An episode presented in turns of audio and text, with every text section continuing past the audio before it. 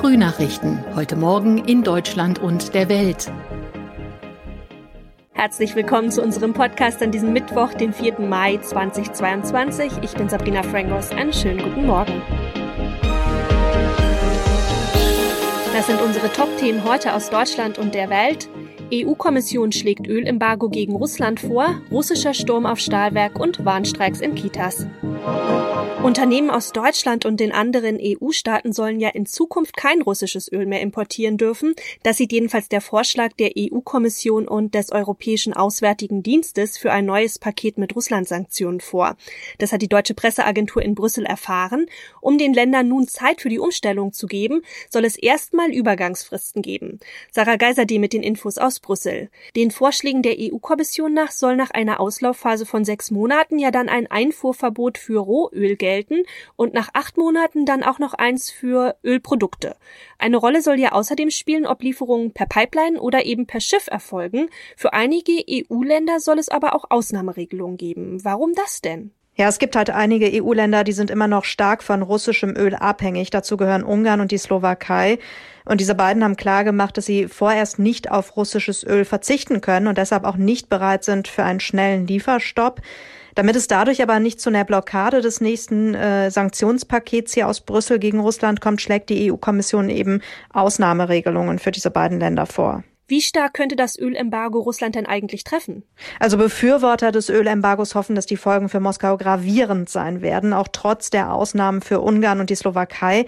Es ist nämlich so, dass Russland Anfang des Jahres noch die Hälfte seiner täglichen Rohölexporte nach Europa geliefert hat und auch an Ölprodukten, also Diesel oder Schweröl ging die Hälfte in den Westen und weil Öleinnahmen auch ungefähr ein Drittel des russischen Haushalts ausmachen, könnte das Embargo schmerzhaft werden. Aber es birgt auch Risiken, oder? Ja, das Risiko ist halt, dass ein Ölembargo die weltweiten Ölpreise so in die Höhe treiben könnte, dass äh, Russland so am Ende mit weniger Exporten mindestens genauso viel Geld verdient wie vor einem europäischen Importverbot.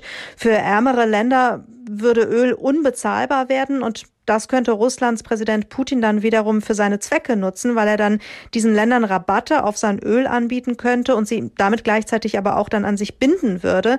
Und deshalb sind auch hier in Brüssel nicht alle überzeugt davon, dass ein Ölembargo aktuell wirklich die klügste Idee ist. Bundeswirtschaftsminister Robert Habeck hat ja auch schon deutlich geäußert, dass er hohe Preissprünge erwartet, wenn das Embargo kommt. Aber worauf wir uns dann genau einstellen müssten, ja, das kann man nicht wirklich vorhersagen, oder? Nee, das kann man jetzt noch gar nicht sagen. Selbst Experten bleiben da recht vage.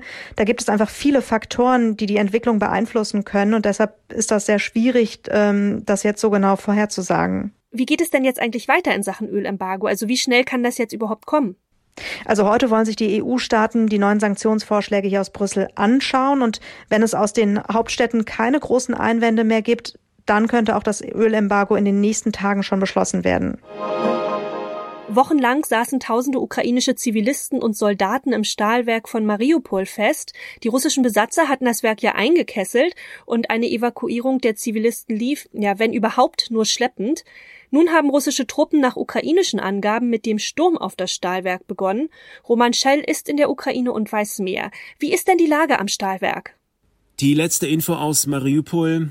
Die Russen beschießen das Werk erneut richtig heftig. Artillerie, Panzer und Mörser sind im Einsatz. Die Russen haben sogar einen Versuch unternommen, das Werk endgültig einzunehmen. Das hat nicht geklappt, sagen die ukrainischen Behörden. Wie durch ein Wunder wurden mehr als 100 Zivilisten aus dem Werk inzwischen evakuiert, aber weitere Zivilisten sind ganz bestimmt immer noch in den Kellerräumen des Werkes. Mindestens zwei Frauen wurden getötet im Zuge der letzten russischen Angriffe. Die Lage der Menschen dort ist unbeschreiblich. Mehr als 50 Tage lang haben diese Leute kein Sonnenlicht gesehen. Sie haben kaum Wasser und kaum Essen mehr. Eigentlich hatte Präsident Putin seinen Verteidigungsminister ja angewiesen, das Stahlwerk nur abzuriegeln und nicht reinzugehen. Warum wird denn dann jetzt doch gestürmt? Will Putin ja einen Erfolg vorweisen können vielleicht bei der Parade am 9. Mai?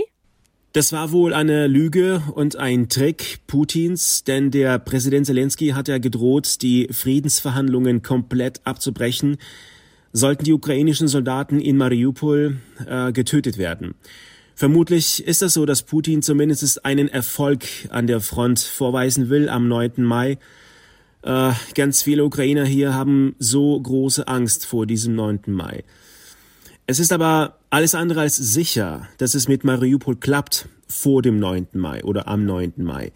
Denn die Kellerräume unter dem Werk nennt man hier in der Ukraine Katakomben. Im Fall eines Atomschlages sollten sich die Menschen dort verstecken können, so haben die Sowjets diese Kellerräume gebaut und geplant. Und wie verlaufen die Kämpfe in der Ostukraine? Also zuletzt hieß es ja, die russischen Truppen kämen nur schleppend voran und die ukrainischen Streitkräfte leisten weiter erbitterten Widerstand. Ist das jetzt immer noch so? Ja, das ist immer noch so. Die Ukrainer kämpfen tapfer weiter. Äh, man kann sich aber vorstellen, dass die ukrainische Armee in diesen äh, schrecklichen Tagen viele Soldaten verliert, denn sie befinden sich die ganze Zeit unter Artilleriebeschuss der Russen. Zur gleichen Zeit äh, feuern die Russen mit Raketen auf die Eisenbahnknotenpunkte in der West- und auch in der Zentralukraine. Moskau will die Waffenlieferungen aus dem Westen unbedingt verhindern, denn sie könnten für einen Wandel sorgen in diesem Krieg. Heute müssen Eltern einmal mehr kreativ sein, denn Erzieher und Sozialarbeiter in Kitas und Ganztagsschulen legen ja bundesweit die Arbeit nieder. Ja, die Gewerkschaften, die fordern für die rund 330.000 Beschäftigten im Sozial- und Erziehungsdienst nämlich neben einer besseren Bezahlung auch attraktivere Arbeitsbedingungen. Tine Klimach mit den Infos. Bis zum Jahr 2025 fehlen allein in den Kitas rund 300.000 Fachkräfte, sagt die Gewerkschaft Verdi. Das sind zumindest die Berechnungen des Deutschen Jugendinstituts. In der Sozialarbeit und in der Behindertenhilfe ist die Situation auch nicht besser. Während der Corona-Pandemie habe sich der Fachkräftemangel noch weiter zugespitzt und der Arbeitsdruck werde in den sozialen Berufen immer stärker, so Verdi. Die Gewerkschaften fordern neben mehr Geld auch mehr Zeit für die Vor- und Nachbereitung von Erziehungsarbeit. Noch gibt es kein Angebot von Arbeitgeberseite. Die letzten Tarifverhandlungen waren im März ohne Ergebnis vertagt vertagt worden. In unserem Tipp des Tages dreht sich alles um den Arbeitsanfang. Die Probezeit in einem neuen Job, die macht ja vielen auch Angst, also bloß keine Fehler machen, sich nicht blamieren. Personalberater raten aber, gar nicht erst mit solchen Gedanken an die Probezeit ranzugehen. Ronny Thorau mit ein paar Tipps. Also knieschlotternd jeden Fehler vermeiden zu wollen, das ist gar nicht unbedingt die beste Art, die Probezeit anzugehen, ja? Nein, Personalexperten empfehlen eine deutlich selbstbewusstere und vielseitigere Einarbeitung. Erstmal hilft es vielleicht, sich klarzumachen, dass die Probezeit ja auch dafür da ist, zu gucken, ob man selber wirklich in einer neuen Firma sich zu Hause fühlt. Das schafft dann schon mal so ein bisschen Distanz, Ruhe und Selbstbewusstsein. Und dann geht es zum Beispiel darum, sich gut ins Team zu integrieren, informelle, nicht sofort sichtbare Unternehmensregeln zu analysieren, Kontakte zu knüpfen, das richtige Maß an Fragen zu stellen und seine Kompetenzen zu beweisen durch sichtbare, schnelle Erfolge. Okay, das ist leicht gesagt, aber wie macht man's denn am besten? Also mal ein Beispiel informelle Unternehmensregeln lesen. Was ist denn da gemeint? Ja, es gibt ja immer so ungeschriebene Gesetze in jeder Firma, was man wie macht einfach, wie man miteinander umgeht. Die muss man möglichst genau beobachten und erlernen. Sonst eckt man da schnell an und weiß vielleicht gar nicht warum. Wenn man zum Beispiel merkt, hier wird schon eher auf Konkurrenz gearbeitet. Jeder versucht sich gegen andere gut aussehen zu lassen und die besten Projekte zu ergattern. Dann muss man auch selber eine Schippe mehr beim Punkt Selbstvermarktung drauflegen und gleich offensiver auftreten. Wenn es einem Team aber eher darum geht, harmonisch und fair miteinander umzugehen, dann kann das zu selbstbewusste Auftreten kontraproduktiv sein. Okay, und man sollte Kontakte knüpfen, das kann doch aber auch schnell negativ auffallen, oder? Also wenn so ein Neuzugang gleich mit allen netzwerkt und bei allen Führungsetagen vorstellig wird und so? Ja, das kann man schon auch falsch machen. Da zählt schon die richtige Balance. Personalexperten sagen allerdings, beim Kontakte knüpfen machen wenige zu viel, sondern die meisten eher zu wenig. Man sollte sich einfach gut angucken, wer welche Rolle im Unternehmen hat, zum Beispiel auch wer die Meinungsmacher sind im Team und dann einfach Gelegenheiten zum Kennenlernen und Quatschen auch mal schaffen und nutzen. Also gerade in der Probezeit zum Beispiel lieber vor Ort arbeiten. Die Mittagspause dann nicht allein verbringen, sondern einfach Gelegenheiten für Smalltalk und persönliche berufliche Gespräche nutzen. Und wie ist das gemeint? Sichtbare Erfolge, die kann man ja nicht erzwingen. Ja, man kann sie zumindest wahrscheinlicher machen, indem man sich gerade am Anfang eher Projekte vornimmt, die einfach schneller vorzeigbare Ergebnisse produzieren. Quick Wins heißt sowas in der Jobfachsprache und Experten raten nicht zu lange nur Informationen aufzunehmen, sondern eben auch tätig zu werden. Die ersten 30 Tage, so sagt man, wird man meistens nur mit Input zugeschüttet Da ist Aufschreiben übrigens wichtig, dass man nicht Sachen ständig nochmal nachfragen muss. Und so ab Tag 60 spätestens sollte man aber auch erste Ergebnisse liefern. Und das ist auch so ein Zeitpunkt nach 60 Tagen, wo man sich ruhig ein Feedback holen kann von den Chefs oder auch vom Team, ob sich das alles gerade so in die richtige Richtung entwickelt. Lieber einmal da schon nachfragen, bevor es dann zu spät ist. Und zum Schluss vielleicht noch, wir haben ja Fachkräftemangel, also heißt, viele Unternehmen suchen händeringend nach qualifiziertem Personal. Hat man es denn da in der Probezeit leichter? Also, weil die Unternehmen einen halt einfach unbedingt brauchen. Ja, Personalberater berichten gerade schon von Mitarbeitern, die auch, gerade wenn sie mehrere Angebote haben, sagen, können wir die Probezeit in ihrer Firma vielleicht verkürzen? Das ist dann durchaus ein Entscheidungskriterium. Und es stimmt auch schon, Fachkräfte, die gute Leistungen bringen, müssen sich heutzutage in der Probezeit eigentlich weniger Sorgen machen als früher, ob sie übernommen werden.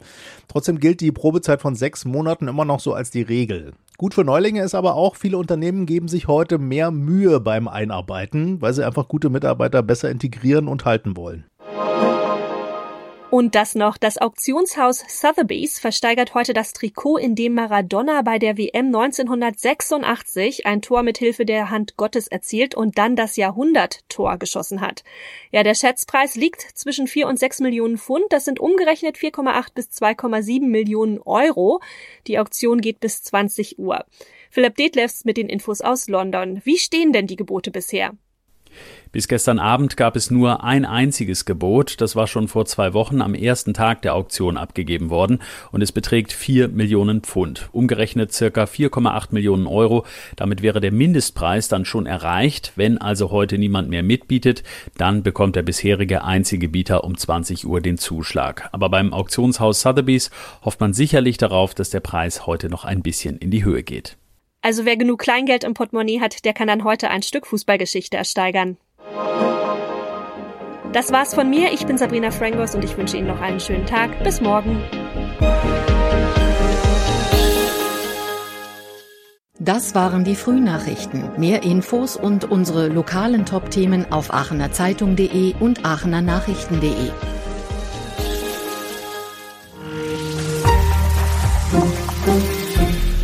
Die Frühnachrichten sind ein Podcast aus dem Medienhaus Aachen.